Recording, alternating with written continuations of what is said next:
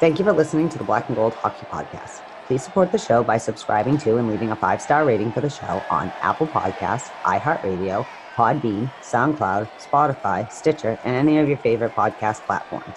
You can also support the show by going to our website, black and gold hockey dot com, where there's always exciting articles by the B and G writing staff. While you're there, don't forget to click on the fanatics dot com banner for a great sports fan shopping experience. Hey, are you done yet? We gotta start the show.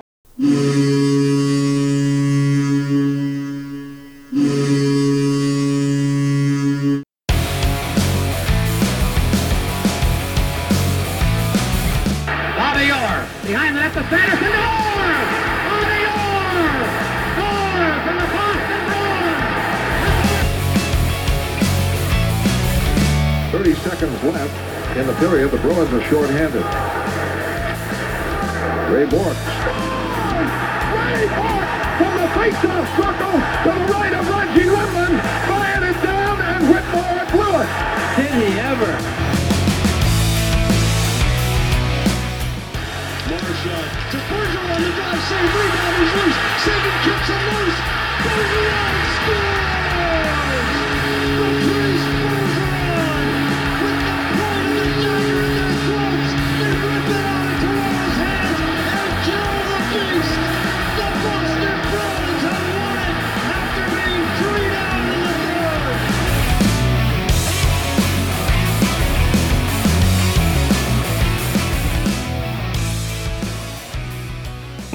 Hey, Bruins fans, welcome back to the Black and Gold Hockey Podcast. This is episode two thirty-three. We're recording on June twenty-seventh, twenty twenty-one.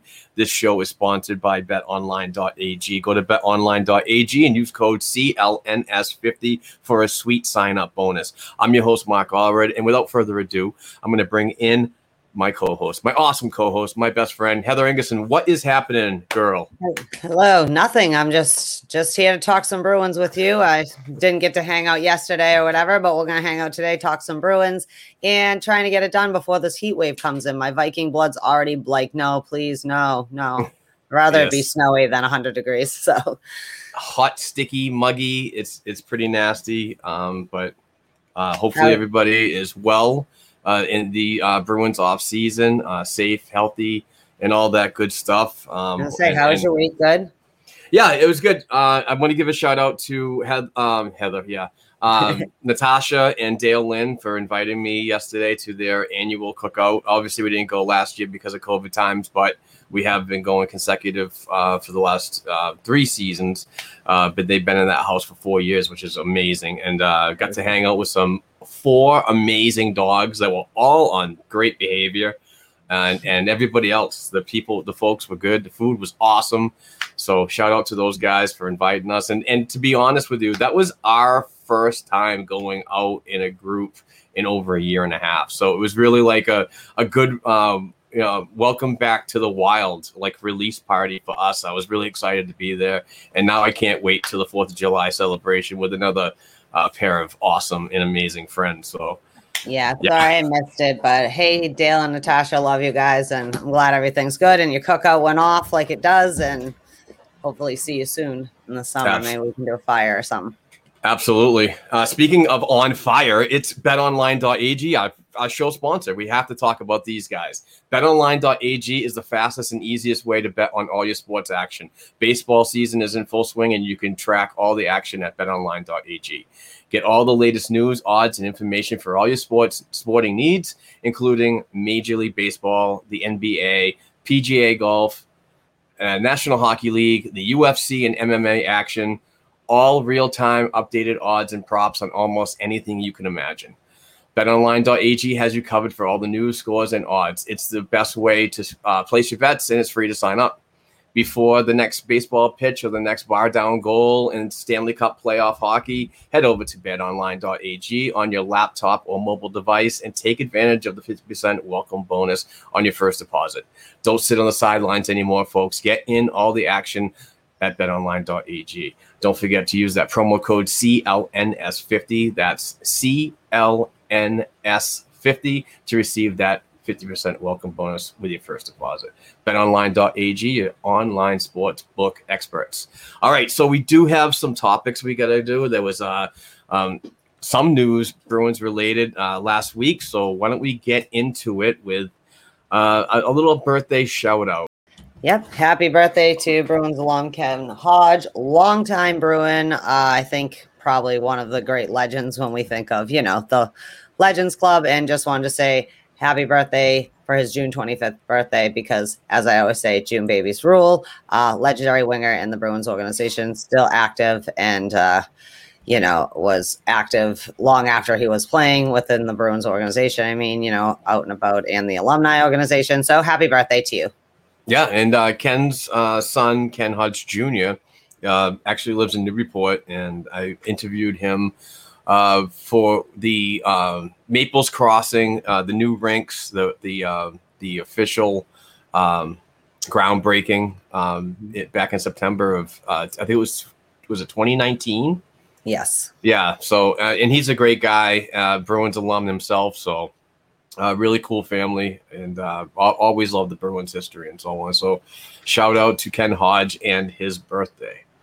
Well, I thought this would make you happy because I know you love both Patrice Bergeron and Marc Messier. So uh, Bruins legend was greeted by another legend and earned the Marc Messier Leadership Award, which is given annually by the one and only Marc Messier. He takes um, you know, suggestions and stuff, but he alone is the one who votes for this, and it goes to the player who has the best leadership on and off the ice, as well as during the regular season, who's a leading role model in his community for growing uh, the game of hockey. Um, obviously, we know Patrice loves to dress up for the kids and doing everything, and pucks for paddles, and on and on and on. He's always a, one of the first ones there to do whatever is asked of him, whether it be goofy and silly or serious as necessary. So that made me happy, because maybe he didn't get the Selkie, but he is a giant leader, and it's a nice to have him recognized within the league, you know? Yeah, absolutely. I mean, Patrice is just a salt of the earth kind of player, uh, person, human, you know, he's just, he's just everything that he does for this city and his team has been just amazing. And, and it's not just a, a, a point, uh, you know, being a point per game player or, or anything like that. I mean, it, he just bleeds this organization and, and how to make everything better and and in the community. It's just how I just don't have the words for Patrice Bergeron, to be honest with you. I'm like fumbling because he's he's just one of those just awesome people that we are fortunate to have in our in, on our team in the N H L, in a, and a huge ambassador to the game, to be honest. Yeah, I was going to say that's one thing this city does demand, uh, is that the sports teams are really involved in the community, doing drives, whatever else. And uh, as far as I've ever seen, the players are always very happy about that aspect of their job, you know, to get out there and see the kids or whatever. Every organization supports their own things. But yeah, Patrice Bergeron's awesome. So this is our weekly Patrice Bergeron is awesome. And it has to be true because Marc Messier said so. He really, I mean, can't get better than Marc Messier, right? No, absolutely not. All right. So this must have made you very happy too. You and um, Danielle and like definitely like at least three other people out there. No, I'm just kidding. no uh, kidding. Uh, that the Bruins re-signed Trent Frederic to a two-year deal, reported about one, a little over one million dollars a year. Um, this is interesting because you needed to re-sign him, but did you really need to? And it just brings up questions. You're going to ask about the draft, la, la, la. But just start with, were you very happy to see this? It's a cap-friendly deal. It's a good deal for what he's. I'm extremely happy with this. I'm a huge Trent Frederic fan. Um, I, I see him becoming a more involved player in the in next season's lineup um, because I, there are going to be departures. I don't see players like Sean Corrali coming back. Um, who knows what's going to happen with Nick Ritchie? Um, you know, I feel like him and Wagner are up in the air. Yep. Of like, do they get retain? You know, for yep. Yeah. And so I, I think that he could uh, play a bigger role. Um, the money's not that bad. It's it's not going to be a deal that's going to put the Bruins up against the salary cap uh, ceiling. Um, you know, it. The guy basically made a hundred and twenty-five thousand dollar raise from his entry-level deal of uh, nine hundred twenty-five thousand. So it's not that bad. Um, when, do, when when do we want to get into me uh, like freaking out about people that absolutely hate this? Should I do it now? Um, well, I figure we're talking about him. Um, I think it's an interesting, I mean, we don't have to get into it now because we'll obviously get into Seattle probably, you know, at, next week or the week after, start really talking about that. But I think it's interesting on that. I don't love or hate it. I think if you're going to pay a million dollars, he, you know, he didn't really, he did get to play this year, but it was certainly, I wouldn't consider it like him really having, it's his job on this team to do his role. So you go ahead and do whatever rant you want because you do love Trent Frederic and you're a Trent Frederic defender and yeah. ball and explainer. Go ahead. Yeah, I just, I, well, I just don't get the, the hate. I honestly don't not get the hate for this guy. Um, He just come out of a three-year entry-level deal, and everybody expects him to be like Wayne Gretzky, and you know, and making Wayne Gretzky money. No, he's not. Like it's a hundred and twenty-five thousand dollar raise. It's not like he signed a four-year, four million dollar raise. I'd be a little upset at that. You know, I'm a realist, but when it comes down to a cap management and cap maneuverability, you don't sign people like that. He still has to prove a lot. He's still young enough to prove a lot. And nobody wants to give him the time because he had twenty N H L games and he didn't get many points. And all he does is go out there and start shit and put the Bruins in bad positions with penalties and this and that. That could be valid. I'm not saying that he's not one of those types of players. And he might have gotten spoken to about, please calm down. You're, you're a liability on the ice to us sometimes. But at his age, now listen, if he was thirty-five years old, I would say, no, I don't want to do this guy anymore. Let's get rid of him. He is young enough to still be molded into an N H L player that this Boston Bruins team actually needs. They need his scoring touch, which I think will be get better sooner or later, but you still need that physicality and that presence that if you take some a run at one of our guys, that kid is going to come off the bench and kick your fucking ass. Well, I personally, as someone who's kind of indifferent to Trent Frederic, right? Because, you know, I feel like there's a million Trent Frederics out there in the world. What are you going to show me that's special? Uh, I do think, though, it, we're in a very interesting place with our cap and what to do with Seattle and all this other stuff. So I don't, I personally don't understand what the freak out is about re-signing Trent Frederic because you still can probably dump him in Seattle if you feel like it. Like that could be a move. Or he's, it's not a two-way deal, is it? Uh, I believe it's a one-way. I looked at yeah. um, Puckpedia, and it didn't it didn't have the specifics on the contract. I mean, yeah. I'm probably going to get called out for that, but I only – when you don't see two-way involved in any of these cap websites, yeah. it's it's a one-way. So yeah, so and then you're looking at everyone's bitching about the bottom six. Well, we have to do something with the bottom six. And if you're not going to re-sign some of the other people that are currently your bottom six, it makes sense to at least retain a couple of your A H L guys if you can. I know there's there's a few of them up. I know Bleed already re-signed. You know, we've already had a few, but um, it's only a million dollars. And that's about what Trent Frederic with his experience would be getting probably anywhere, you know, like, yes, now right. that him and Nick Ritchie are the same person, let's see who it is. Maybe they both end up with a job on the bottom six. Maybe neither of them do like permanently. We'll see. I don't know, but yeah, I don't but, know why people are freaking out. That seems yeah. Ridiculous. I mean, even freaking um, uh, Jimmy Murphy from Boston Hockey Now dot com uh, mentioned something that maybe this signing was in fact to expose him to the draft, which is which is kind of a weird thing to do. But, you know, if it could it, if be it, him or exposing someone else, because if yeah. you expose Jake DeBrusk in the draft, then you're going to have to have somebody good, bad or ugly that you already have ready made right. in your system to put there. And yeah. you bring up and you and you bring up Jake DeBrusk. And it's like, well, yeah, I would absolutely freaking um, um, protect him. Mm. And but my move would be he has one year left in his contract. Right. So use that year for leverage and move him at the draft. Protect him for the Seattle draft, but in, in, in an effort to move him um, and in the uh, N- N H L entry draft, which is coming up. We'll talk about that later on. Well, that, that's only um, – there's only three scenarios that you can do with Jake DeBrusk. You're either exposing him in for Seattle, you're giving him his last year on his contract and then dumping his ass maybe at the trade deadline a little later in the year because you're not re-signing Corrali or Rich or whoever, you know what I mean? And you need someone there. And he's kind of, you know, whatever, maybe let him play out like we talked about. Like it's not really going to probably be that big of a tragedy given how our bottom six or who could go in there. I mean, let's be realistic. We're probably not asked, probably getting that big of an offensive, at least in Trent Frederick's first year if he's up there. than we are with Jake DeBrusk. You know what I mean? So, like, calm down. We're really, as always, trading tit for tat down there in those players. But it's either that there or, like you said, move him at the draft. That we've come to a crossroads. I personally don't care if he stays here another year, again, because I'm not convinced we have anything maybe spectacular to replace. But that makes me feel like either DeBrusk or Frederic is getting exposed. I would protect DeBrusk because he has more value than Frederic on like the open N H L market. At least people know who he is. But yep. I also think maybe we should just dump him in Seattle and let him maybe go closer to home and go over to the West Coast, you know, and that. But all right. So that's Trent Frederic. I knew you'd be happy. I'm only joking. I understand there's more than three people who love Trent Frederic. I was just joking because Mark really loves him and Danielle really loves Trent Frederic and other people do too. So that's that. Okay. Moving on. I'm just laughing a little bit, but all right. So uh, this yeah, is Twitter's, Twitter's been fun on this one. It's been yeah, just so, absolutely hilarious about the hate yeah. that this guy gets for a one hundred twenty-five thousand dollars so, raise. I mean, somebody even came out and said to me, like, so he played twenty games. He's getting a one hundred twenty-five thousand dollars raise.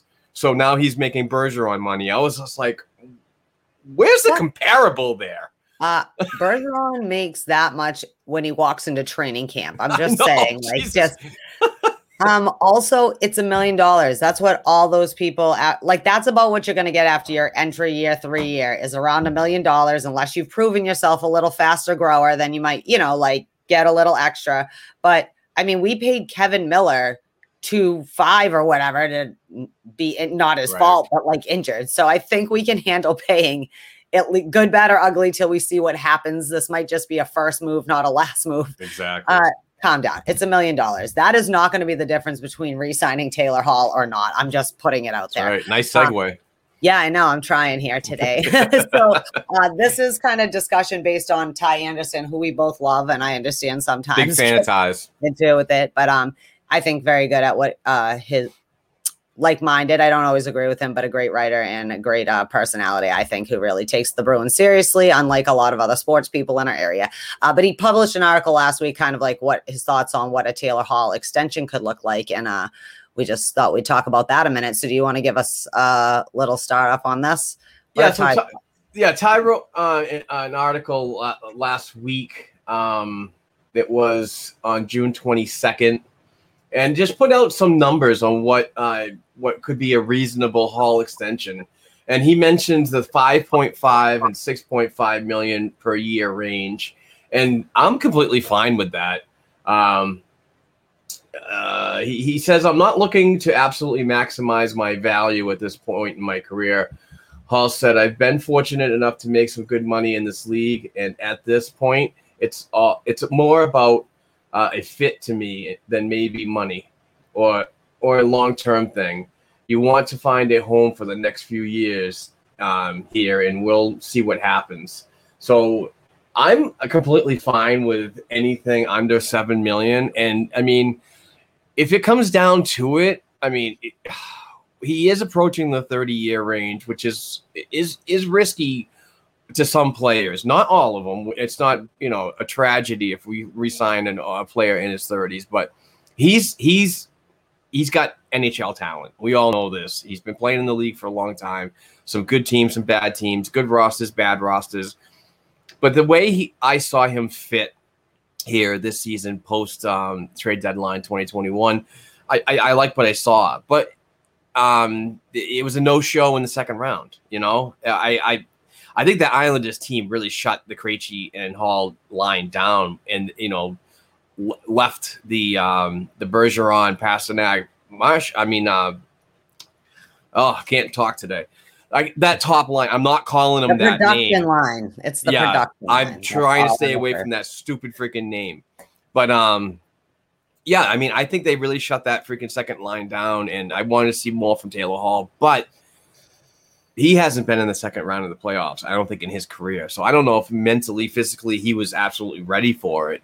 Um, so, but as a professional, you need to be ready at any moment, especially in the postseason. But I do like the numbers. I mean, I, I want to see him come back, but I I want to see a, at least a three-year deal for the fact is that if this is a cup run year that we're all trying to put together and Bruins management is trying to uh, orchestrate, I, I want to see um, him come back if it doesn't happen. We want to keep a player around like that for the what ifs. Uh, and I like the five point five, six point five range. And I think that's very reasonable, where you can still work with uh, Brandon Carlo because he's coming up. You can still work with Charlie McAvoy next season.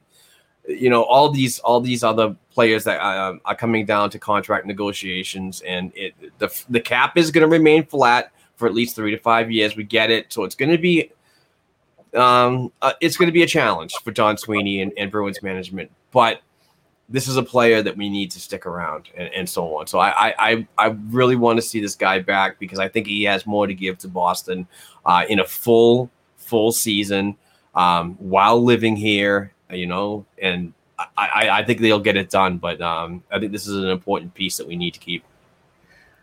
Well, I love Taylor Hall, and again, I would have had him here for the last decade already playing with Krejci, but nobody wants to listen to Inga, okay?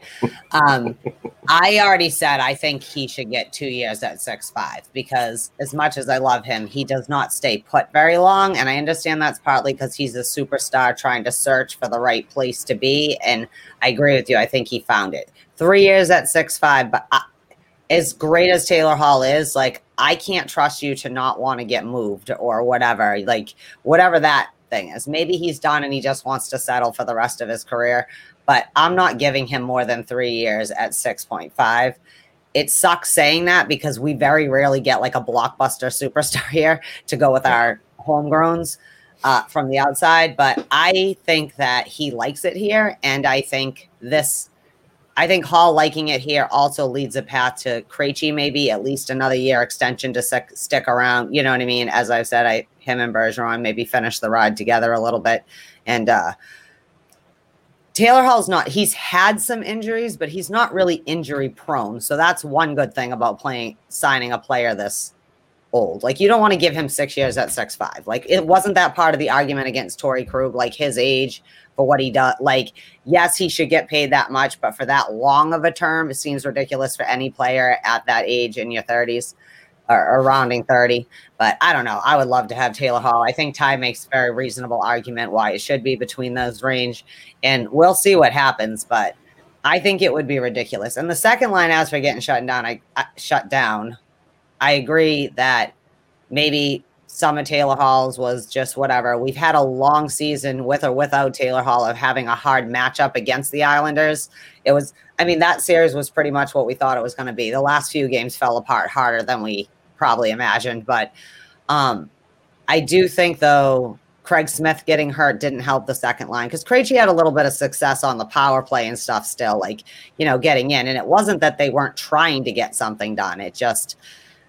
They that's a good line, and we I feel like it we would be silly to not keep that line together, whether Taylor Hall for a few years and Krejci an extra year or whatever else. But to already have two really good lines that I'm not they had a good first series. So and they didn't have horrid games where you're just like, oh, my God, what the hell is Craig Smith and Hall and Krejci doing? Right.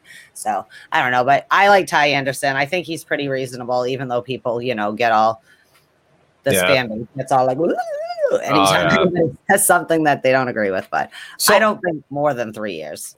All right. So listen, um, what if they came to a five year agreement with Taylor Hall, extension agreement, whatever, with no trade protection? Would you be on board with that? So if he's not performing and he still holds some value, the Bruins can move him. And not would, be tied into a, uh, into those uh, three or five years.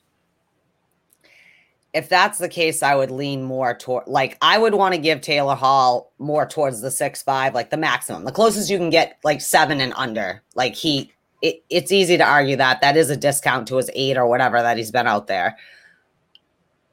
I would think you couldn't not have a no trade protect. Like, do you know what I mean? Like you.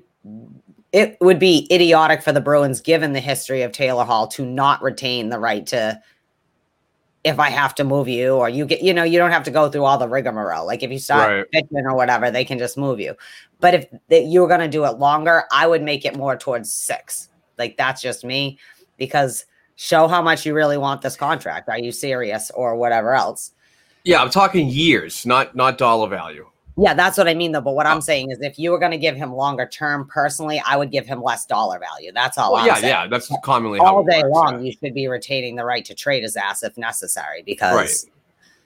we're about to be back up against the cap in another three months because that's what happens, you know? Oh, shit. Um, yeah, but th- no, that's all I meant is like if you're going to do longer, just I would do less money for the longer, because then you could always get traded and he can re-sign his own, you know, extension somewhere else to get more money than what he's getting from us. But I don't know. It's so hard. I love Taylor Hall. And I just, I still can't believe I looked and there he was. Taylor Hall's a Bruin. What? What? How is this? All right. Sorry. Uh, Fangirl moment. That's fine. Yeah. I forgot to put the guy's name in this one, but go ahead. That's fine. So this is an article that you wrote at uh, black and gold hockey dot com. Go check it out. Awesome writers, awesome content. We don't give up all summer, people. But you wrote an article on Victor Berglund, uh, one of our prospects, defensive prospect, prospects, if he would actually finally get to make his N H L, I mean his American, North American debut this fall. Yes, um, and due to COVID times last year and travel restrictions, uh, a lot of the prospects that are from overseas stayed over there and played in some leagues, either on loan or or, or, or under contract. So um, it was good to keep them developing and so on during this, these uh, these tough times. But um, I think that this is going to be a, a good a good camp for him coming up in the fall, um, and. Um, I, I, I'm not gonna. I'm not saying that the guy is gonna make the N H L right out of camp or anything like that. And I'm not glorifying a prospect here that so many people think I do all the time. Um, but I think that his addition to the Bruins organization in North America is going to be important uh, this year for him. He signed an entry level deal uh, a couple a year ago, or yeah, something like that, and. Um, Just it hasn't been able to get over. He's a, a smaller size defenseman. I commonly um, compare him to Torey Krug, the Matt Grzelcyk type of uh, speed, size, and um, offensive capabilities. Uh, but I really am looking forward to him in a first year um, evaluation in the American Hockey League. I think this he has be- played over in Providence um, when his. When his overseas duties were over, or commitment for the season was over, he did come over and play a couple games. I think he got an assist in, in four games or something like that. Uh, but I think a full season of two hundred by eighty-five ice is going to be beneficial to him and the organization.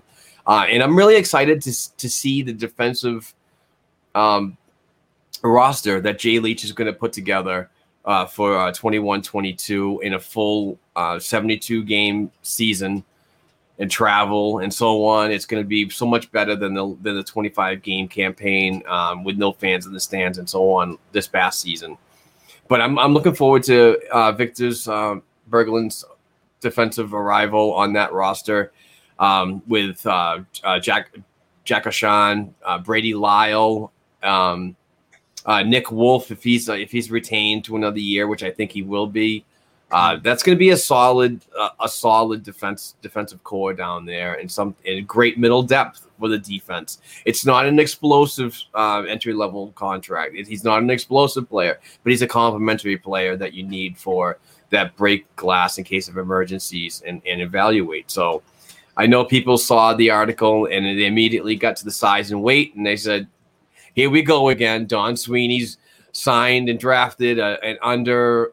Um, I don't know, undersized defensemen, and and we need to stop this. We need big, burly defensemen that don't transition well all the time and this and that. So the narrative continues to go on that the big, bad Bruins cannot get out of some people's friggin' heads.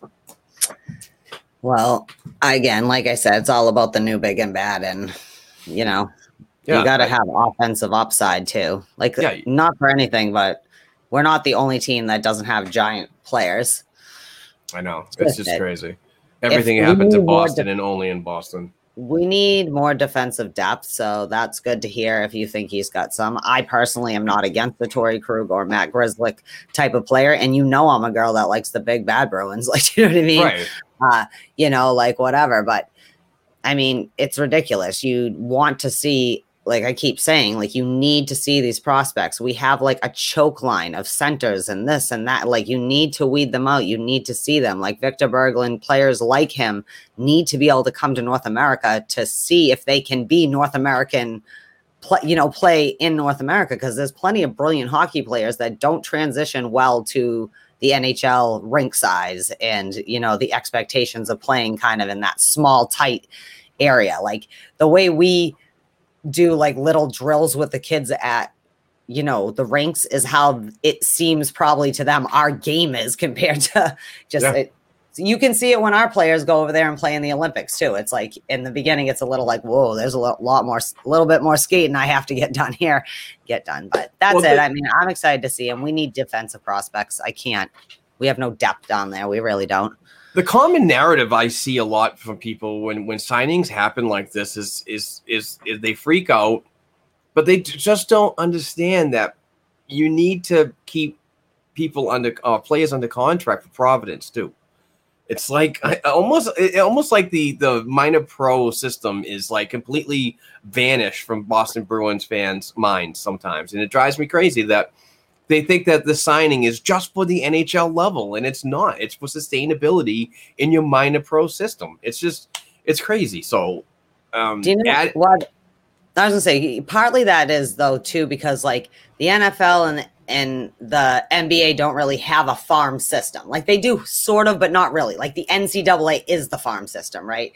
And with baseball, it's kind of a neat, this is triple A, double A, single A, and this league, that league. You can kind of track it if you have prospects from your team kind of down there. But the N H L doesn't have a farm system in the traditional sense. So there's literally five million places, right? You got to look the K H L, the S H L, the W H L, the you can yeah. keep going on and on. I think maybe that's why it's almost like it's overwhelming for like, you know, just generally, like I know it's a lot easier to keep track of them if they're playing in the N C double A or if they're playing in Providence than it is if they're playing in the Finnish elite league in, you know, whatever. Riga, I'm just making things up right now. But yeah, hmm. so you're right, though. Like it, it, you can't totally ignore these places. Like you need to have, like, if not, what happens when you look at us, like all our like defense was a hot mess. Like, and we, if you can't, not just there, but we do have bigger, def- bigger gaps in the defense and the forwards than we thought on this team. And that's what the second round exposed, that once some of those big names go down, like no offense, but like if we would have had Torey Krug, maybe we would have beat the Islanders, right? Because Torey's not your biggest defenseman, but he, you know, was one of, you know, Like, so like McAvoy and Grzelcyk, I think, did a good job stepping up in that area, but still. Transition. Right. All so we're transitioning as a team and who's on the team, but the long and the short of it, you can say what you want, but if we could have even had a quarter of like, like when we got to the end there, like there were things we were missing by letting two giant defensemen importance walk off the team without really filling them with someone that could make up the gap of the physicality and or the scoring ability, you know, like, but mm-hmm. God, it did also show that Charlie McAvoy is going to be a goddamn stud. Sorry, yeah, he was he was so good in these playoffs. Oh my God, I love him. Be you. Woo. All right, let's get into this. All right, let's keep moving. All right, so you're excited about this. I know you're excited. You're not sure what's going to happen, but you have a feeling. So on Wednesday, this Wednesday at ten a.m. Uh, the Maine Mariners of the E C H L are going to make a big announcement about their affiliation.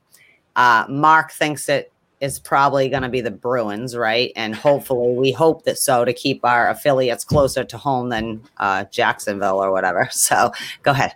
Let's give full credit to Mark Diver on this one. He came out a couple weeks ago and said that there's there's talks, there's heavy talks about the Boston Bruins and the Maine Mariners um, on a, a Uh, triple, uh, double A minor pro affiliation, which is a fantastic idea. Um, the the Boston Bruins primarily have had their uh, East Coast Hockey League uh, affiliations down south. I'm not sure if there's a reason for that at all, but um, in today's hockey world, your minor pro um, affiliates are getting closer to um, to areas of, of home operation. So I, I think uh, it's been in the works for a while to get something in New England, not just Boston, not just around Providence, but somewhere in New England uh, with Bruins ties. This is going to be huge, but uh, the Maine Mariners are expected to announce the uh, a new affiliation on Wednesday at ten a.m. I'm very excited, and it definitely could be the uh, the Boston Bruins and, and Maine Mariners working together. So uh, this would be uh, a tremendous thing for the state of Maine, the city of Portland. Um, Cross Insurance Arena is a, is a fantastic venue. Uh, Portland, Maine is one of those upcoming cities that are building infrastructure and so on that, you know, it's it, it's a really cool place to go. Uh, the the boardwalks. City. Yeah, it's beautiful. I mean, bars and restaurants.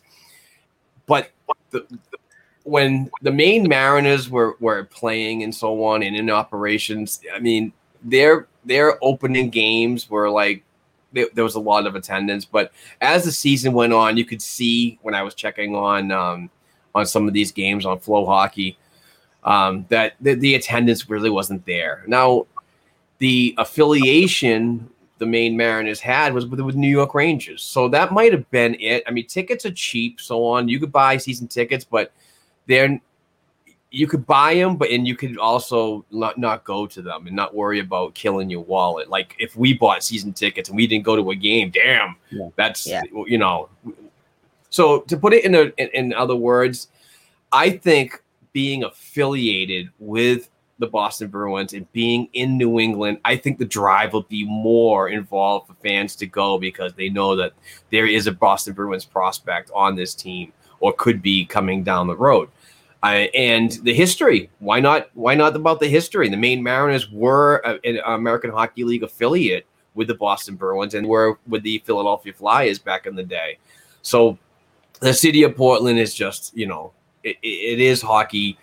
It is a great hockey um, community, so it, I think this would be great. And um, just by the way Mark's been talking and and the the pump-up news that the Maine Mariners have, have been putting out with the announcement and this and that, I think it's going to happen. And if it doesn't, um, I'll take a, a double minus, but I, I strongly feel it will happen. A lot of people say that, man, why isn't Manchester being considered?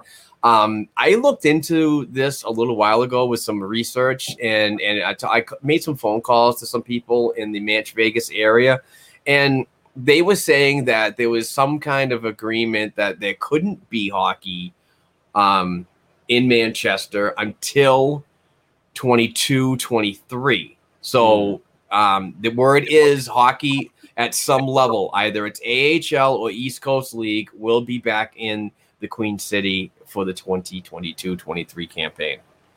Well, I think this would be good just to have the prospects closer and as necessary, you know, whatever. Say you have a goaltending thing, you know, because like you said, you can't ignore if you pull people up from Providence, we need people to play on Providence. You know what I mean? Yep. You need to replace the line. But um, no, Portland's a great city and Maine's a hockey h- hotbed. I mean, New England, they we love hockey around here. So that could be possible. I mean, I don't know, or sometimes things get revving in your life and you'll get to go. But I think it probably would generate more interest if it is Boston associated. Also good for the team to have everyone kind of, you have so many prospects on the, and, you know, playing in the Boston area and the New England area uh, teams for college. You have so many, you know, so it, I think One, it would be a really good thing. Another thing is the travel. Um, a lot of people think that the organizations and these affiliations uh, have money for travel and so on. That is not so true.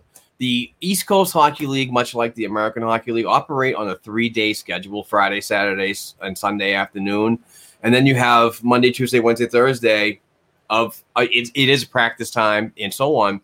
But a lot of the times that was used for opportunities for players to drive the distance from Atlanta, from Jacksonville, Florida, to Providence. So now we're decreasing that drive. Um, I mean, unless unless the, the prospect is needed immediately, I, I'm sure something will be worked out. But um, more or less, these guys drive themselves. So going from Portland to Providence is about four hours. So it's not like a whole day travel, you know. So Uh, I think this being closer, I, I'm not sure how many prospects are going to be on this team if it, if it does happen to be an affiliation of the Boston Bruins. Generally, you see two or three of them floating down from Providence and so on. But I'm getting word, and it's not official or or anything like that, but I'm getting word that this could be an opportunity for more prospects to get involved in the East Coast League. Um, and the C B A might be um, um, constructed differently in the future, where they allow more pro contracts to um, to be. So we're at fifty, fifty right now, I believe, or fifty-three, whatever. I think it's fifty. So if they go ten more contracts, you can get more like N C A A prospects that are coming out of their um, um, oh no, sorry, N C A A free agents that are done with their commitments with their teams, mm-hmm. and, and get them involved. And, and and it's a it's just a low risk, high reward type of thing for something like that. But you want to get more players involved in this in, into these teams. So I would like to see more prospects at this level. And and maybe I'm being selfish too, because I can just jump on the rail and go to uh, Providence, and now possibly uh, going to Maine. And we do have some um, Maine writers at black and gold hockey dot com. We have like two or three of them that are around the Portland area. So we will be covering this uh, extensively. So please stay tuned to black and gold hockey dot com for all these uh, interesting, uh, inf- informative uh, articles about uh, the this team and where it could go further. I was going to say, you also, though, if you have, like, if you're only allowed to put so many, it makes sense to grow the E C H L if you would allow more uh, professional contract, you know, not as like an emergency kind of stuff I'm here, but like it would draw more crowds probably because you have higher end talent also on the ice. That's not a slight at anybody, obviously, you know, but I also think it's essential for, maybe it's not the most intense. It's not an A H L intensive, right?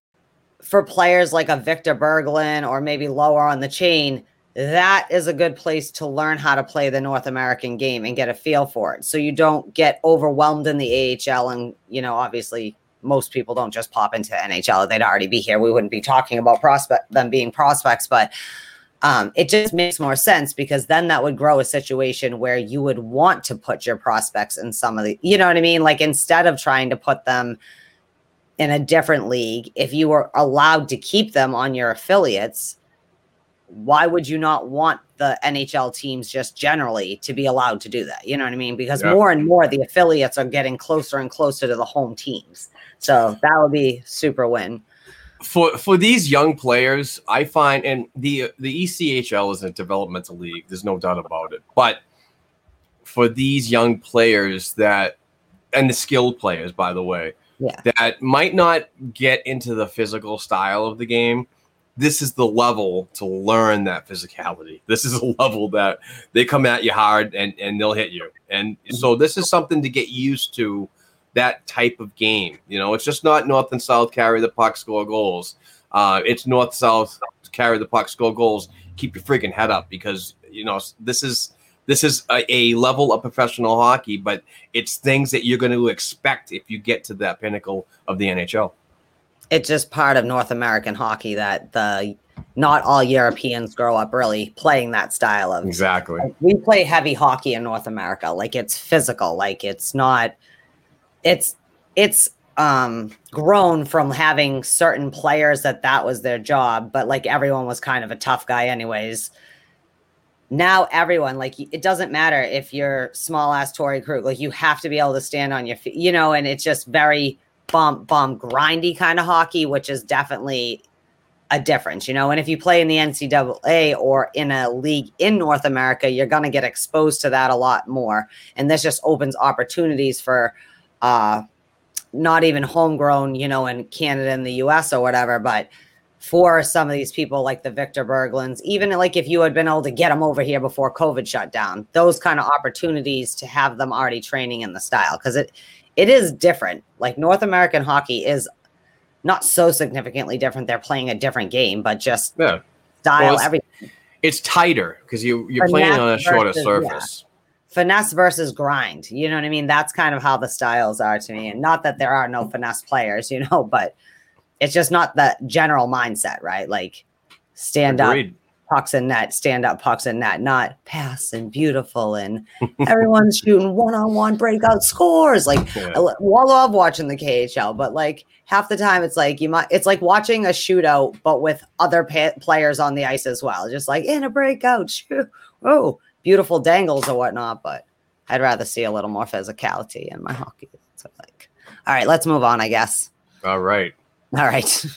All right. So congratulations to Taylor Hall on his engagement to his girlfriend, Rachel Rush. They got engaged in Nantucket last week. Uh, I'd like to think that makes uh, Metro Boston and Mass- Eastern Massachusetts a special place to Taylor Hall and his girlfriend now. Maybe that's signs of maybe really liking the area and settling down. But either way, congratulations to you guys. Uh, and best of luck in all of that. It's a crazy world, but that is certainly a sign of a man who's getting to his thirties and is ready to move on and settle into the next phase of his life.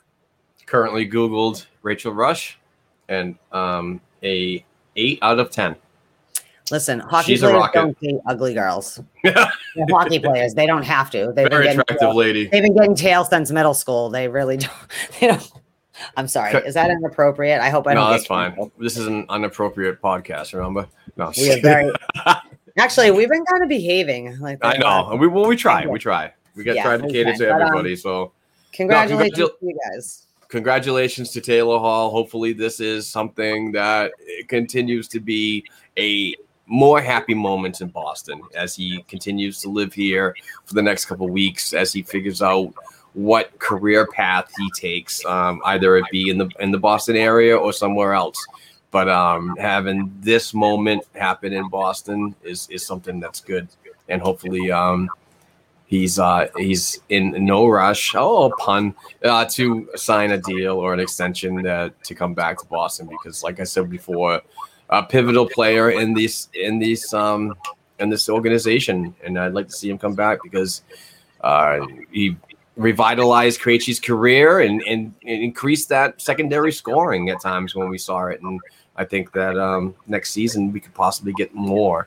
I think a Taylor Hall, honestly, returning to Boston would be better because the fact is that he's going to have a whole offseason to work with everybody more in this team, go through a, a an appropriate offseason regimen with preseason games and so on, hopefully, and then a full uh, eighty-two game schedule. So I think that, you know, sky's the limit on on on this player and, and a contract, but now it just remains to be seen if it gets done or not.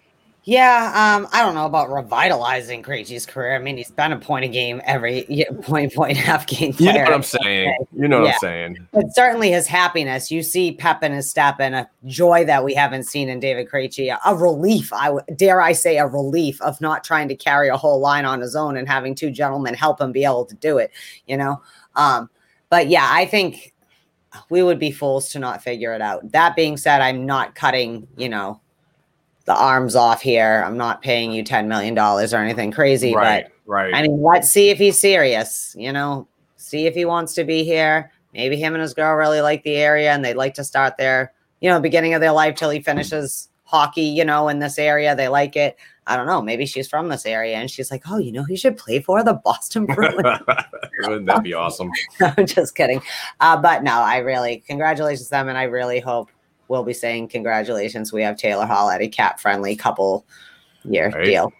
So would it be kind of cool if they got married right around the same time as like Stanley Cup Day?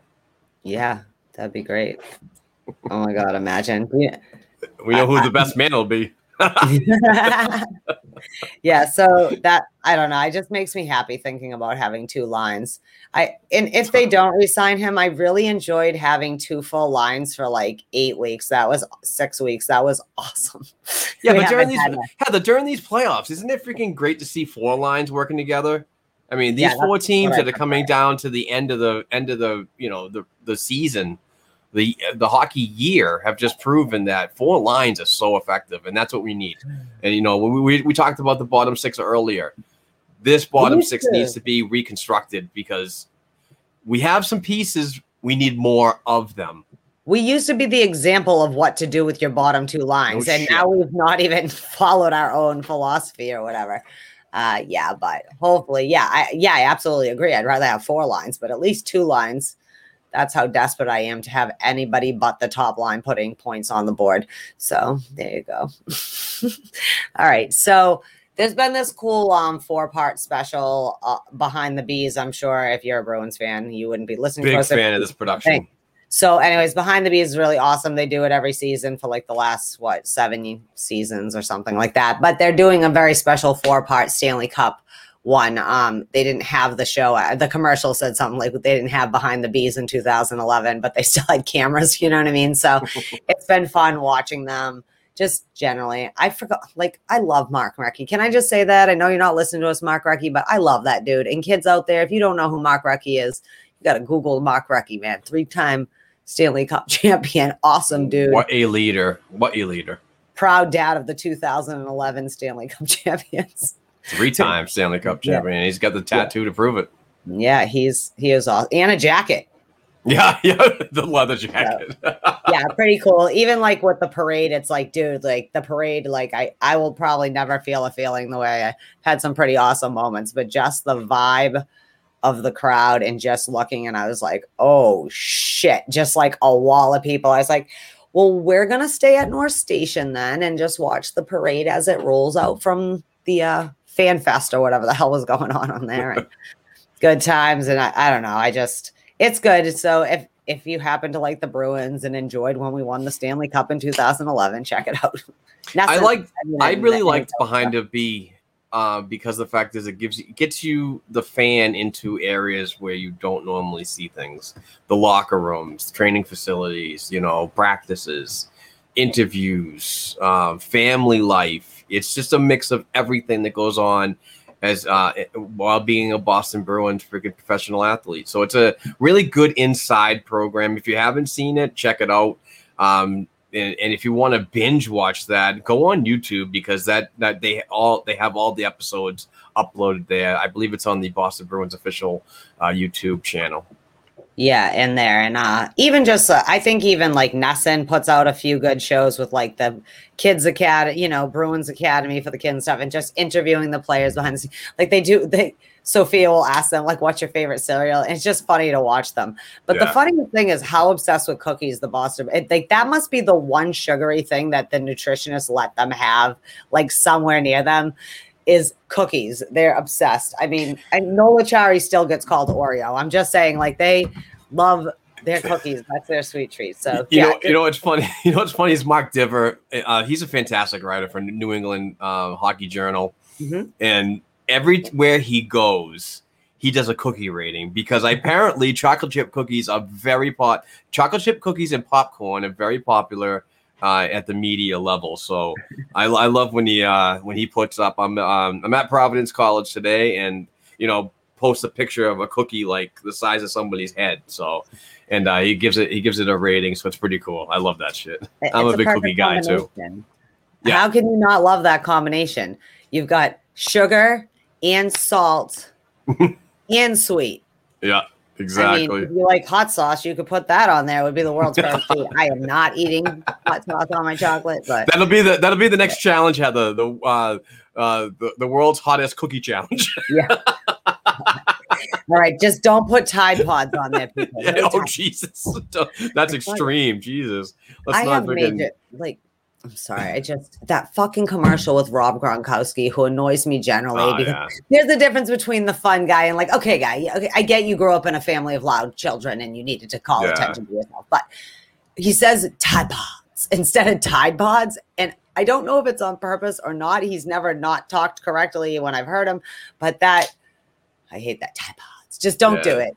He's, if you're he's gonna a put strange dogs, character. Yeah, like, I don't know. Like, just no one put Tide Pods on the cookie challenge if Mark just inspired you. Oh, God, on TikTok, they'll be like, hottest uh, cookie challenge. Thank God I'm not on that. And then someone goes to the hospital. Sorry. Hospital. Why'd I say it like that? That's weird. All right. Congratulations to the U S hockey sled team at the Para Worlds. Over the weekend beat Canada, which we always love to do. five two one. They were over in the Czech Republic. Uh, great tournament. And uh, yay, gold, boys. Woo! Thanks, gentlemen. Yes. I just want we want to say congratulations. Yes, that's awesome. And and what a platform for these for these folks that have um, been through tragic times that they are unable to play the game a, a, as a regular person. But um, as a impaired person, they have an outlet to show their skills. And, and it's, I think it's a great thing to do. Um, it gets everybody involved in hockey, um, whether you're standing upright or sitting on a sled. Um, and some of these games that I've seen, I've been really impressed by uh, the skill set. It's it's amazing how much practice these guys put in um, all year long. And I I mean, I don't have the greatest freaking slap shot or anything like that, or a wrist shot or anything like that. But the way these guys can can move that puck, I am very impressed with the velocity of some of these shots and and uh, and the skills that are on display at these tournaments. So uh, congratulations to Team U S A. We're U S A people, so we got to root for our own. And when you have the opportunity to beat Canada in anything, you uh, you gloat, you love it. So. Yeah. We're, We're not, North America isn't like Europe. We don't have, we have certain rivalries in certain sports. So in our world, the only team in North America I care about other than U S is Canada. They're our only real rival. You know, we're not Finland sitting next to like five rival natural rivals in the sporting world. But um, yeah, I think it's very important. If anything, you know, I mean, this goes back to, we always talk about hockey is for everybody, this and that. I think it's important for children that maybe weren't, aren't quote unquote normal, you know, or regular, like to show like, normal and regular is whatever you were born and what you can do. And if you dream to do whatever it is, dance or hockey or being like the president of a company, whatever, like even if you are born with maybe impairments that may make it a, a potentially harder track for you to get it. I mean, if you believe you can achieve, and like sled hockey is brutal, like it's fucking badass. Like, yeah, you know what I mean? Shit. So like there, and I, I do think this goes back to our, like, you know, if you see it, you can be it. And the more that kids uh, and are exposed to, like, hey, man, like, you know, like maybe, you know, I wasn't born with legs or whatever it is. I mean, there are many ways that lead to people participating in the Paralympics or the Para Worlds and things like that. But like to say, like, if they can do it, I can do it, you know, Absolutely. And give a path, because if you can do it, you can do it, because goddamn sled, no sled, or whatever. Those people are badass hockey players that I know I'll never be, like, you know, and it just. Yeah, no kidding. Yay, it's always nice to beat Canada. I would actually like to try it. I I would love to That's at least try it, you know. Hard. Oh, You'll well, be like, skating's easy. Who, what Bruin did it? Or what, there was a, a, a several Bruins that actually did it. It was on Behind the Bee, actually. And they actually know. tried it out. And um, it, it, yeah, I'll have to research it when. Um, but yeah, it was a, it was a fun, fun watch. And And how they balance and so on was was uh, right. hilarious. I just wanted to know, know uh, Declan Farmer was named the U S player of the game, and Brody Robo got the tournament M V P and also was given like the honorary award of best forward in the world championship. So I just nice. wanted to know that too. Congrats. Good job, gentlemen. All right. Jeez. Like in there. But anyways, I was excited about this because I'm like, it's a sign that the other old hockey people are moving out and my old white hockey guys are moving in. And not just white hockey guys. We had a few other people too, you know, hopefully will pop up. But again, Marc Messier, not to keep bringing him up. I know it hurts your feelings. You don't like Marc Messier or anything over there, Mark Allred. Just kidding. But, um, I love that he's going to be a pseudo analyst for E S P N. We know that um, T N T signed Wayne Gretzky, and like, We keep, I keep saying, like, honestly, I'm not that attached to any of these people who are currently the analysts and broadcasters and whatever else. Although I would like to Catherine Tappan to complete, continue being in my hockey world. I just, I don't know. I like her, and she's been around a long time, you know, in my world, but um, yeah. Yay. Marc Messier. Finally, like, I don't, it's like a new generation, like, and it's our generation's, like, I, I'm joking, like, old white guys are going to get in there and talk about hockey, but like these are some of the greatest of greats that have ever lived ever and played the game ever. And I think it'll be interesting listening to Messier break down, you know, a Stanley Cup playoff game or something, you know, things like that. Uh, I don't know about you, but I, I don't know who I want them to end up filling these slots with, or who they keep maybe employing from other divisions and other areas, but I like him, like Marc Messier. I think he's well-spoken. I think he's intelligent, but without getting that, like, haughty, like inside hockey. I'm an inside hockey person. Like right. when I talk to you, not in layman's terms. Go ahead. I, sorry. I, I actually think that he's going to bring it very honestly. I don't think he's going to sugarcoat anything. Mark's a very outspoken person. Um, many people have said that in the locker room. He demands respect um, and, and gets it. So I don't see that changing at all, but I also see him being a very direct person when it comes to like officiating calls and how to get better at this and that. That seems to be the top narrative of this offseason. But um, no, it's a solid hire. I'm more I'm more interested to see how his uh, his former teammate Wayne Gretzky, who's very quiet, you know, when he's in his interviews and so on, how he's going to handle uh, being on T V on the regular, or or is that something you have to practice up for and, and be trained and so on? But um, yeah, it's just it's it's really cool to see some of these players that from my past, uh, some of these uh, outstanding athletes just getting these jobs uh, later on in their careers and lives. So. Uh, and I'm also interested to see how this E S P N is going to work out. Um, you know, it's been, I don't know how many, fifteen years or something like that. I don't exactly know. But um, so we'll see what happens because it's, you know, I, I'm I'm actually ready for the the release of uh, N B C hockey. I'm just done with N B C hockey. It's just they're very homerish and, and to a certain point that I just can't stand. And you know, I, I'm a big Eddie O, Eddie Olchuk fan. You know, I like. Yeah, like I'd like him to come to the new, to a new land. Yeah, it's, yeah. It's just the N B C product is just getting so drawn down, and I'm ready for something new. So uh, I'm welcoming E S P N, but it, it's going to be a very uh, short leash because uh, E S P N generally uh, t- they took offense to not making a deal with the N H L back in the back in the day, and you could tell by when you I used to go on SportsCenter all the time.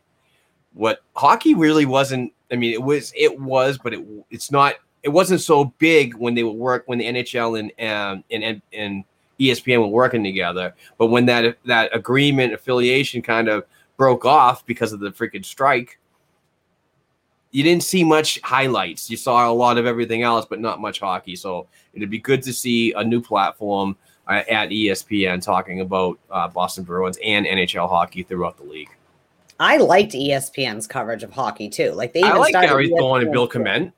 Yeah, like I, I did. I mean, you know how I feel about the Barry Melrose, but whatever. I mean, he's gonna pop his rear. He's gonna rear his ugly head somewhere, no matter what I do. But um, I I think it's exciting, and I think the difference between N B C N B C is a company trying to have sports, where E S P N is a company built around sports. So they're going to know more how well to draw in a casual fan or whatever than, say, N B C is. Because sometimes I don't think N B C even knows what actual hockey fans like. Like, what are you doing? Sometimes they're awesome, the intro, whatever. You get the goosebumps. Like, that year we fucking Game seven versus the Blues, dude, and Dennis Leary's voice. and I. But literally, I listened to two rounds of announcers. Everything. You couldn't have been more anti like the Bruins if you tried. You're not supposed to be that way when you're a national announcer. You're supposed to be biased. I'm not saying don't get excited if there's good plays, but that's the whole point. You're supposed to get excited both ways. Not, I mean, that second round, if they could have crawled out of that booth and fucking made out with Matt Barzal, they would have. They would have totally humped the clock. I'm not kidding you. It's true. Like, that's fucking A, dude. Like, Homer, if I need this shit, I'll listen to Jack Edwards. But instead, he's, like, walking in a circle because you won't let him broadcast. I also think through the first two rounds, the local markets broadcast teams should be shown on T V. I agree. And then maybe you guys are when you get to the finals and the cup finals. But I do think, especially the first round, like that, keep your fans invested. You know, those fans that are just getting in. What I don't like about that, Heather, is is the there's a ratings war when it comes down to that. I really wish that if there was a game on N B C that Bruins fans had an option to go and watch it on N E S N. Mm. If you don't want it, if you don't like the product here, it should be available to have options. And and that's just sad. But, but I wish there was some kind of way that even though you're watching a N E S N product, that the ratings can also be tailed along or dovetailed to N B C. So we all get a, a, a bit of the ratings action. You know what I mean? It's, it's Yeah, it's like you got it via N B C or via E S P N or whatever. Right, right. So, I mean, well, all those numbers can be can be translated to success no matter what. But it's just a, it's just a, it is. It's such a hoard sometimes for coverage. It's like, oh, no, we can't do that. We have copyrights. We have this and that. But well, it's what it's all about is, business and not about the fans. Well, what's annoying is like, say, say you have the N B C app, right? And you know, sometimes I just listen to the games in my head. I actually prefer the radio. I'll turn down the radio. I love Andy Brickley, but you know, I, I, I respect you. I love, I understand your place in Brew, but like for me, three periods of Jack Edwards is just a lot to handle. Um, so I listen to Judd and Bob on the radio a lot of times, but, um, if you click on the app, it'll send you, you don't have, and you know, blackout, blah, blah, blah, blah, blah. Right. But the radio feed is the radio feed from ninety-eight point five The Sports Hub, which is affiliated with C B S, which is not N B C. And that is weird to me. Why can't I then listen to, you know what I mean? Li- yeah. Watch nothing. It just seems kind of like a weird, if I can get the local radio feed for the national broadcast, why can't I get, well, actually what I like is it gives you options. So like tomorrow night, if I am out not getting to actually physically watch the game for some reason, I'll just put it on and I'll pick, I'll pick Montreal. Then I won't know what's going on. It'll be in French. And then I'll just listen. It gives you options of which radio broadcast. I'm like, this is stupid. How about just put on Nessun? Also, how I hope they fix their blackout problems, because yes. Why the hell would someone in Boston get blacked out of the Phoenix, Colorado game or whatever? I'm just making it up when clearly I am two days fucking ride from Denver, Colorado. I know I have driven from here to Denver, Colorado, taken a trip. I've been there several times. Uh, I cannot conceivably get it on a local T V station. Yeah, it just isn't so carried here in the Northeast. So, so all right. Well, are we taking right. a break? We are. We're gonna we're gonna take our, our mid-show break. Uh, we're gonna hear from the awesome Bruce Sullivan, and he is from Boston Sports and Music Memorabilia. He has fantastic uh, Bruins-related stuff, all hand-signed by uh, former players in Boston and current players on the roster. Uh, much like right here, this Johnny Busick uh, hand-signed jersey, fully authenticated, and we are actually giving this away to a lucky Patreon financial supporter for the month of July. So if you want to get involved, details will be coming soon towards the end of the show. But let's hear from Bruce and see what he has on tap, because I know we had some uh, some uh, really cool um, uh, personal signings at, at his uh, one of his events. So uh, let's hear from him, and we'll be right back for some more Boston Bruins hockey talk.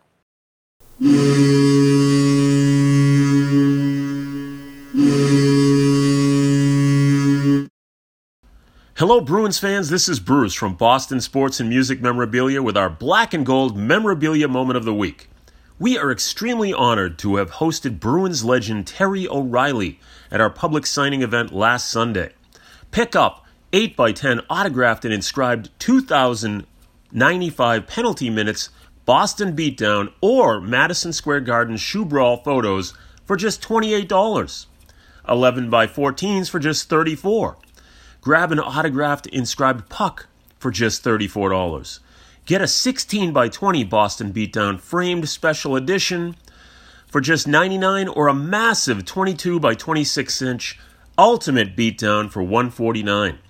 Or pick up a white or black J S A authenticated inscribed jersey for just eighty-nine dollars. For more information on our dozens of Bruins hand-signed pieces and your chance to win free memorabilia each week, check us out at our Facebook page, Boston Sports and Music Memorabilia, or email us directly at boston sports and music at gmail dot com. And be sure to tune in each week right here to the Black and Gold Hockey Podcast. Let's go!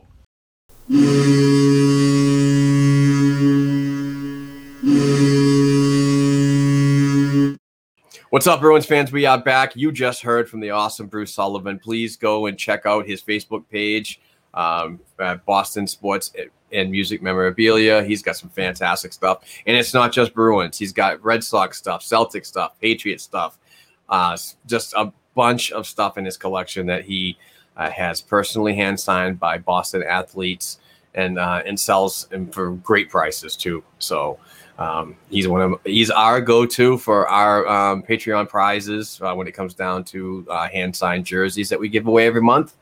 So uh, get on board on that. We'll talk about it later, where you can go to our Patreon um, U R L, click on it, donate one dollar, get involved, help us out, and we'll help you out by getting your fan cave dressed up with the black and gold. But speaking of the black and gold, more more, more or less the, the Boston Pride, because we are Boston people and so on. But Heather wants to talk about the uh, the upcoming festivities that are uh, detailed around the N W H L, in particular the Boston Pride. Well, I just wanted to say that I know that you, you know, there are a lot of people out there who also support the N W H L like we do. Uh, but coming up on Tuesday, the twenty-ninth, the N W H L for two thousand twenty-one draft will be live on Twitch for the first time. They're going to do it uh, all five rounds. There's thirty picks, five rounds. Uh, we expand. Uh, we watched the league expand to six teams last year. Uh, hopefully more teams to come. They've made a lot of strides with um getting sponsorships and affiliations with big companies, really raising uh, a lot of noise for themselves. So let's see who's coming in, uh, the prospects that are coming into the league uh, to see as this great league continues to grow and prosper. So everybody go out there and please watch the draft, if you will. And uh, let's see who our Boston Pride bring into the fold of our already awesome team. Yeah, I'm looking forward to it. Twitch is a great plat- platform for these ladies and the league. Um, so it's, it's a, it's a league that traditionally doesn't make a ton of money. These women, they work regular jobs and they, you know, take vacations to participate in, in, in these team events. Hopefully that changes. Um, there's word around that the N H L is, is going to get more involved or, or wants to sit down and have more meetings and more dialogue about how they can get more involved and, and potentially make this a one-time job for, for some of these athletes that absolutely deserve it. The hockey is tremendous. I have a great time. And, and Twitch is a great platform for people that want to learn more about the game. Um, and, and it's a free platform, by the way, too. All you got to do is sign up, create an account, and then you, and you get uh, updates on when they go live via email. So um, next time anything has to do so- something to do with the N W H L or the Boston Pride, you'll you'll you'll be well aware of when it ha- when it's happening and get involved, because it is important to support women's hockey from all levels, no matter what, from a professional down to the squirt and mites of uh, of uh, you know the future of the game. So growing the women's sport is important, and uh, we need to be all hands on when it comes to uh, promoting this uh this tremendous uh game, because it is for everybody. Yeah, and just like the regular N H L draft, like teams have swap picks, things like that. So um you can go on the N W H L site if you'd like to see like the order of the draft, like you might do before the N H L draft, and kind of see uh how the teams are picking. Some teams maybe have more than one pick, you don't know. Go and check it out, okay? Uh, but support the ladies. It's important. Help grow the sport. But just, again, this goes back to what I was saying a little bit ago, right? Like, if you can see it, you can be it. It's important. So you have a daughter out there who dreams of being a professional hockey player. Make sure you hook her up with the Twitch live stream. Also, there's always awesome energy with the N W H L. Like, awesome energy. Agreed. Like, fun, and, like, they're friggin', you know, compete hard, but they also like have a lot of just, I don't know. They have a lot of happiness. They're doing their thing. It's a great league, awesome hockey, awesome athletes. And again, the young women in the world need to see women like these ladies out there representing, doing their thing, showing like, you know, you can be what you want to be and be prideful of who you are, and uh, maybe create an organization that will be around, you know, and yeah. I particularly like the Boston Pride, uh, like it's a Boston thing, but their social engagements are, are funny. I love them. You know, they get everybody involved. They really push to the push to promotion to a whole new level, which is which is what what this game needs to do in, in an effort for everyone to play. So, yeah, their social the pe- the people who run the team's social medias, you know, the Pride and just all of them, like they do a really good job, I think, of like politely chirping each other and this, you know, they're, they're never mean, but like they're serious, and like whoever they have in their social media teams, maybe some of the N H L teams might want to look at for some yeah, tips, like um, no Boston, Boston Bruins. No, I'm just kidding. I just some teams are more fun than others. Like I thoroughly enjoy the Carolina Hurricanes. They're funny. You know what I mean? I like going out there. I like listening. The Kraken are coming out the gate. They're setting the standard for the new age of how to promote yourself. But uh, yeah, anyways, go out, support the ladies, watch Twitch, check it out, seven o'clock. And uh, yeah, can't see to what who's coming into the system. We'll be excited. Agreed. So let's move on to this one. Okay, so the rest of the N H L awards are going to be announced also on Tuesday, of course, at seven thirty because they couldn't do it a little later, so it didn't interfere with the N W H L draft, which will probably be more exciting than the last of the awards. But if you're so invested in the awards, I know some people could care less about them. They are going to be on N S N B C uh, at seven thirty. They still have to give out the Hart, Calder, the Norris, the Vezina, and something else. Um uh, The Ted Lindsay Award, I believe. Uh, so check it out. I know I'll at least Google it because I love the awards. I'm a real geek like that. So oh yeah, uh, get in on that. So check that out. Yeah. Yes, I'm excited about the um, the Calder. I wonder who's going to win that. Wouldn't it be funny if like that Kirill Kaprizov wins Kaprizov. the Calder, but then uh, the, what, did I say that wrong? Kirill Kaprizov, I think. Yeah, yeah. Um, he wins the Calder and then ends up fucking leaving Minnesota and signs in the K H L because that's that that that is a, a rumor that is uh, being told because um, he's I guess not too thrilled about the he doesn't want to take a long term extension. He wants he wants a shorter deal. How could you not say no to that? Like I... you have a you have a player that's basically twenty-six years old, played played over in Russia for a while, and is a rookie and had an awesome year. And the team wants to sign him for a long term, but the player is like, nah, I just want to, you know, let's do shorter term. It's I weird. I was just trying out the N H L. I'd rather go home. yeah. Yeah. He's like, I want to call the trophy. No Stanley yeah. Cup yet, but let's go for Gagarin Cup. That was pretty good Russian, huh? Yeah, and yeah, that that was. I'm sure our Russian listeners are going to be thrilled That's with that. Awesome. Now. I know the Iraqian listeners are not too happy with me, but I know. Probably because you're saying Iraq instead of Iraq. I know, Iraqian, I know. But no, that's fine. No, I'm just kidding. But yeah, no, that he he looks like he's on pace to win the Calder, but we'll see yeah. what happens. Very Seems creative crazy. and flashy player, man. I saw mm. a bunch of uh, his games, particularly in the in the uh, playoffs. Wow. Wow. Yeah. Explosive. Well, I just think it's funny how you'd like say, like, just, you know, never mind. I'll just go back. Unless he's going to make a shit ton of more money.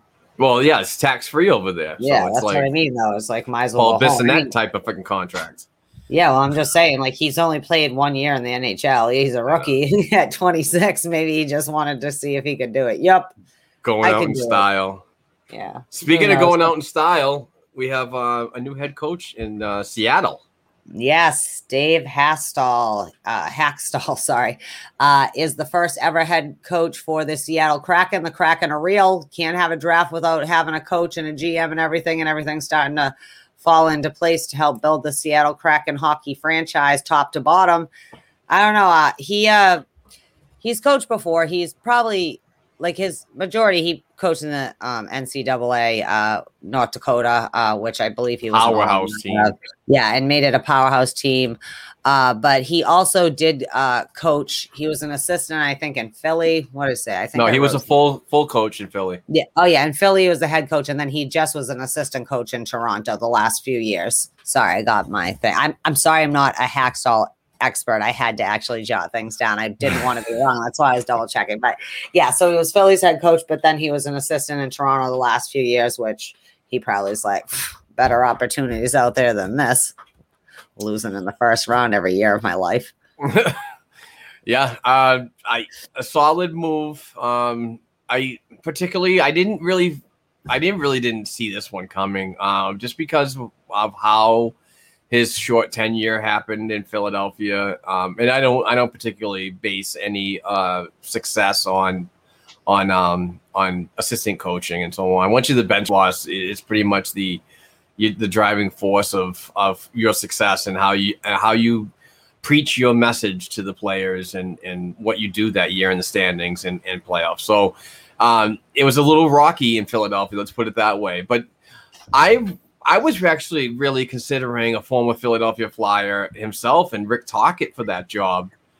I, I was really shocked that, yeah, I was really shocked that he didn't get the job, and and even more shocked that he's not hired as of right now from teams that are, uh, are actively looking for a new a new bench boss. So that's kind of interesting um, that the uh, you know Ron Francis, uh, the G M of the Seattle Kraken, who has, if I'm not mistaken, very close ties to a player like Rick Tocchet. Mm-hmm. Um, wasn't heavily heavily considered. So, um, well, good luck to Dave uh, and, and the staff at, at the Seattle Kraken. This is going to be a, a really interesting um, set of events that are coming up with the uh, Seattle expansion draft. We could pretty much see the same type of style that Vegas had. Uh, and and who knows? I mean, the way these expansion drafts are all set up is for immediate success. We there's yeah. no more of um, the let's get a team together and then basically, you know, putting it all together by by getting all your scraps or your freaking your A H L players, and then you finally get success in ten years after you've worked the draft and you've uh, worked free agency and so on. But these are now set up for you come into the league.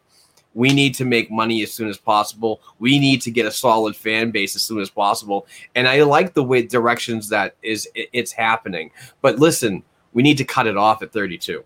I don't want to see this anymore because a lot of teams are losing uh, really good players and so on. And we're going to lose a good player. I'm not saying an outstanding player and blah, blah, blah.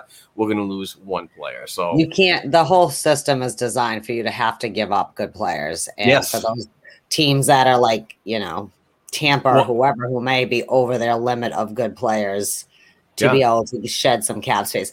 My thing is, I kind of don't like that, though. I think it kind of, you know, like look at Tampa Bay, for example. No one fucking gave them and the Florida Panthers a freaking mint condition team to try and win a ready-made Stanley Cup contenders. That's bullshit. I think yep. that's partly why the Vegas Golden Knights haven't gone. Well, it could have been. Just that even when they go, like you've only been around for a few years, man. Like you literally Can were you here believe it's been four years? Yeah. Like you could compete. I think it's kind of unfair to all the expansion teams. I mean, let's say if we started with six teams and now we have thirty-two, there was an awful lot of expansion teams who are not afforded uh, that ability to maybe be ready-made like you like that. You know, I I just, it kind of bothers me, but I am, that being said, I'm way more excited about the Kraken than I am. Like, you know, I have issues with Vegas just generally. So that's created a whole entire mental breakdown going on in one side of the bracket this postseason. But anyways, I mean, look at Cassidy. He had a full-on revolt in Washington, and he came back, and now he's one of the best coaches. Jack Adams won. Yeah, I mean, so. it, you get knocked off the block at the top, and you start your way from the very bottom and work your way up like Cassidy did. It really tells you, you know, um, those experience of bad times in Washington and it can create good times when you get another chance. So. Well, in the Seattle, like, I think this is a good hire. All day long, I thought it was going to be Rick Tocchet, or I thought Brindamore was out of Carolina. That was me in my own head, and, man, I was wrong, but good luck. I mean, there's got to be a reason he was picked, right? I mean, everybody's got to want to be in on a brand-new team and help build on that, you know, people who are really um, the constructive uh, organizational minds behind an org, you know, so yep. – We'll see what happens, but I'll be excited. It's like very anxiety-inducing because you never know who's getting traded, who's getting dumped. Then you have the regular draft, too, right after that, where people are getting traded and dumped. Then you're like, dear God, what are we about to do? What's going to happen when free agency starts? What about our free agents? Are we going to go out and get free agents? I'm a Bruins fan, so I always have anxiety about this because, like, last year free agency, it was like, okay, fine, okay, okay, okay, Torrey's in Saint Louis. That's fine, that's fine, it's fine, it's fine. So, like, Don's getting somebody, right? And I'm waiting and I'm waiting and I'm still fucking waiting, you know, like that's so I don't mean to be spectu- skeptical, but it would not hurt my feelings if, say, July twenty-seventh, Krejci and Hall re-signed contracts or whatever. So I at least felt like some. That'd be a big day if it happens in that single oh moment. God. It should. Why not? We had that couple weeks back with like Chara and Savard that made our brains want to explode. Like those right. couple. What is going on with this team? I'm just kidding. So, all right. Speaking so, anyway, of this team and important uh, dates coming up this summer, check it out. Yes. What do we got so going we had, on, Heather? We had talked about this, and uh, you were like, "Hey, can you send me a list?" And I'm like, "Yeah, I have a list," but then I never sent you the list. So pay attention, Mark, and everyone out there. Uh, this is kind of the last big month on the calendar for this season of the N H L. Knocked on wood, everybody's mostly come out unscathed. Uh, some of the teams didn't so much, but like for an open season where they were at least in their own arenas as opposed to the bubble, it turns out they got all their games in, and here we are. But uh, the cup has to be awarded by July ninth, according probably all because Olympic coverage and all of that yep. coming up on N B C, because through this season, N B C is still the carrier of our of the games for all this. Uh, on the seventeenth, we have to have the protection. All the teams have to have the protection list in by five o'clock uh, of who their players. So, you know, that's going to be down to the wire. That's fun because you get to see who other teams are protecting and start thinking to yourself, oh, huh, are they going to sign them? Can we maybe poach them? So that's kind of exciting. Uh, gives you a couple weeks to figure it out. The twenty-first is the Seattle draft, July twenty-first, and we'll see what happens with there. Is Frederic dumped? Is DeBrusk dumped? Did we trade for picks, like a couple first-round picks? No, I'm just kidding. I don't think we're getting a couple first-round picks with them, but that's it. And then the th- twenty-third and twenty-fourth is the normal N H L draft. Uh, they've already done the draft lottery. I can't remember who got the top pick. Somebody. But Seattle is in the actual draft this year, too. Yes. So that's something. But did Buffalo got the top pick, didn't they? Oh, yeah. Yeah, yeah. Yeah. Okay. Yeah. But it's important to remember that Seattle also gets to participate in the regular draft because they're a really real team now. Do you know what I mean? Like, they're really real. We no longer are going to have thirty-two teams. We officially have thirty-two teams. Uh, and lastly, July twenty-eighth, the day that gives me the most anxiety is free agency opens up. Uh, so obviously, we get to retain any players we feel like until at least that date. And then we got to figure it out between R F As, U F As. But I would not want to not have signed at least Taylor Hall come the twenty-ninth, or he's probably not staying here. That's how we'll know. You know, sure what I mean? That. Yep. So that's it. That's wrapping up the N H L season, except for one more thing to talk about. Stanley Cup playoffs, baby. I mean, Stanley Cup finals. Stanley Cup finals are starting tomorrow night. Um, I'm sorry, everybody. This is my fault. I asked the hockey gods to get Montreal to beat Toronto because I thought that was funny. And then when they swept Winnipeg, I was like, yeah, right. Okay. That's fine. Now that they've beaten Vegas, we have a full blown, I mean, they've already had to go on lockdown. I wish I could, like, they're having, like, letting fans participate in media today. And I want to say exactly how many buildings are going to burn down if you guys win the Stanley Cup. So the nightmare of nightmares has happened. Tampa Bay versus the Montreal Canadiens. They had to go into lockdown just because they won. And of course, because they're Canadians, they're the first Eastern team ever to win the Campbell Trophy or whatever. Uh, yeah, what is it? Clarence, Clarence Campbell. Campbell. I couldn't think. I was like, what's his first name? It's C C. Uh, award, and that's it. And I'm sorry, this is my fault. Next time I will not ask for ridiculous things because karma is a bitch. And now we get to watch them play for the cup and we're at home. And I don't want to say I want them to beat Tampa Bay because I I am going Tampa Bay all day. I'm going to say Tampa Bay in five. Like, is there just, any way that Shea Weber and Carey Price can win a Stanley Cup, but not, like, could they get an honorary name on the cup? Because, like, I just, this is horrible. I don't know. I but listen, I, I, all I can say is the, the the Montreal Canadiens go to the Stanley Cup and the um, the city uh, burns down. So yeah, listen, like, I want to see what happens when the Montreal Canadiens lose the Stanley Cup. What is that city going to do? I feel like it might be more dangerous if they win.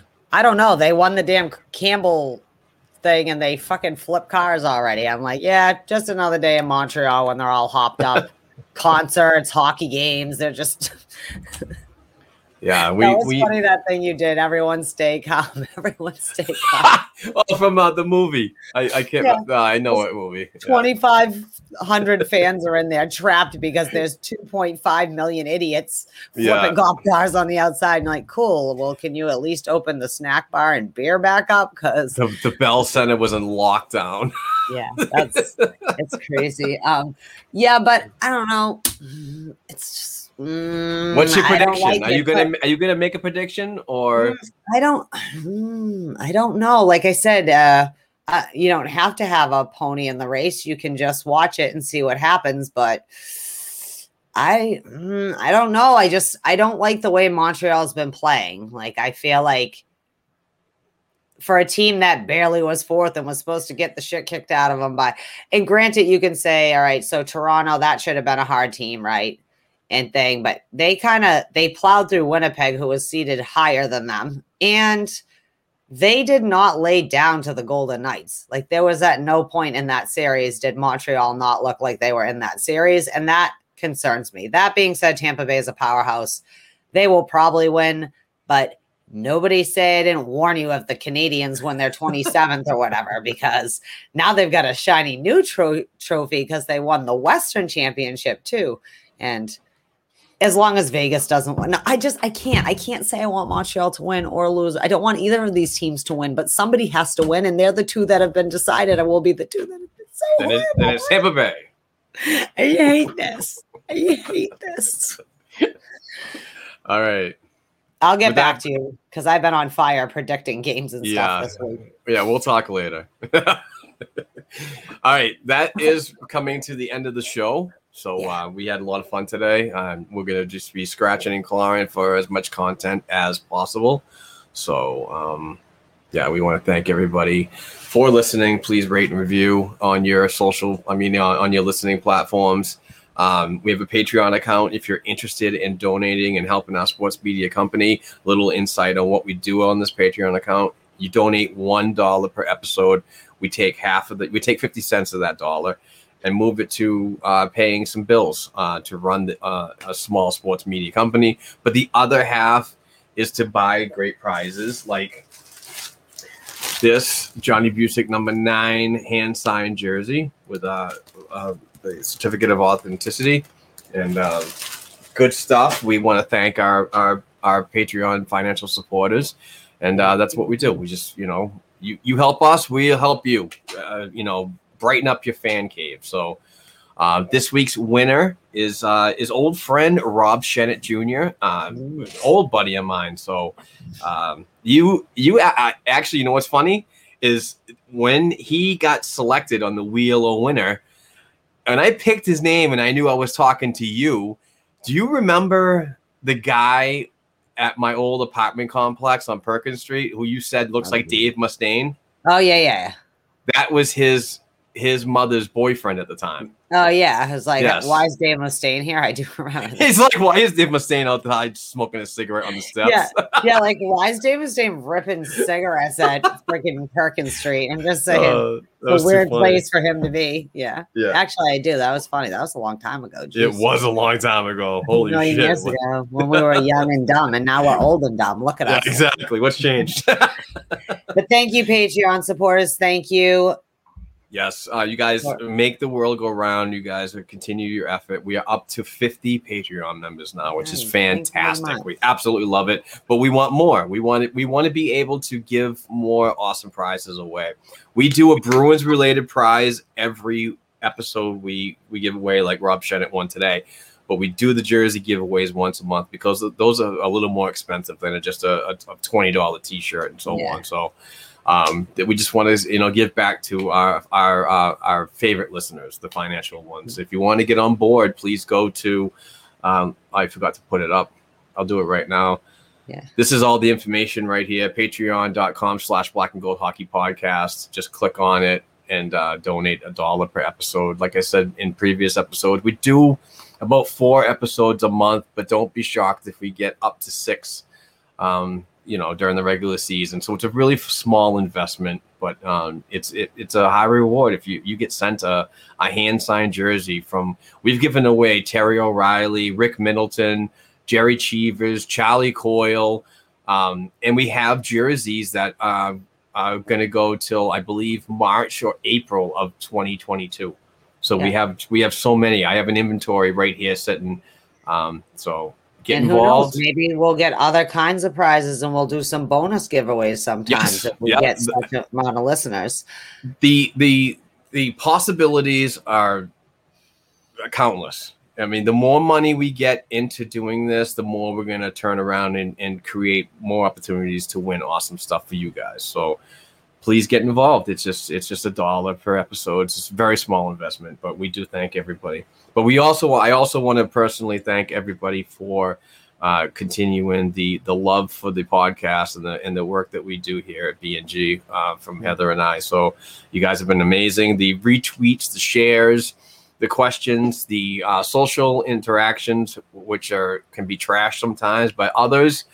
Really good. I mean, there are some really decent hockey fans out there that are actually want to have a serious conversation with you and not just argue online. But to those people, we, we've truly thanked the uh, the interactions throughout the year. And we're going to continue to do these programs weekly to give, give you that Bruins fix that you need during this offseason and all the information that we've gathered and and, um, and bring it to uh, the upcoming year. So you'll be fully prepared uh, on a weekly basis. So, yeah, that's what I was going to say, because at Black and Gold, we're not stopping. Not on this no. podcast. You're not getting rid of us that easy. That's right. Not from all the other awesome podcasts. What do we have? Nine, nine of them, ten of them. How many? Uh, we just Eight? added one more. I'm, yeah. I'm bringing, I'm bringing on a podcast that, and and YouTube channel and a website is being developed as we yeah. speak. We've got YouTube content out there. Yep. We got Black and Gold Weekly. There's awesome, as you know, we got like ten awesome podcasts that are also uh, are in coordination with Black and Gold, which are always great listens. So go and follow all of them. I think next week I'm going to have Mark give me a list of writers, or he can do the list. We're going to run down. We have a ton of writers, dozens of writers at this point. So yes. give everybody a follow. That's how, like Mark said, thank you for all the retweets and the support. Let's support everyone at Black and Gold. Really move the thing. Our content isn't going anywhere. There was a few articles already put out in the last few days. Yep. Uh, keep moving things forward. Uh, again, rate and review. I love a good rate and review. If if you just want me to read a, a review, feel free to just leave a rating or review, good, bad, or Absolutely. ugly, and I will read it with this lovely voice that I have here that I'm bringing to you. It's things to do, and I always want to give a shout out to people who take the time, because even if you hate us, man, you took thirty seconds out of your day to give us a one star and say that we suck. So I appreciate everybody, but please rate and review, share, share, share, rate and review, share, share, share. Keep yes. getting us up on the tops. Absolutely. So with that being said, we're going to say goodbye and thank you for another awesome week of Bruins Hockey Talk, Heather. You truly are an amazing person, and I'll uh, You're look forward amazing. to hanging. Well, thank you. No, You're thank you. No, thank you. So anyway, um, yeah. So uh, please be safe, and uh, th- this hot weather coming up this week, please, um, you know, stay cool. And um, if you happen to live uh, next to some older folks in your neighborhood, please check on them and make sure that everybody's fully hydrated and so on. We care about everybody here at B and G, but also, you know, want to do the humanitarian thing and just uh, just be a cool person. Don't be a shitbag your whole life. So um, with that being said, Mark Allred here, Heather Ingerson over there, and we'll talk to you guys next week. We got to go. Bye. Bye.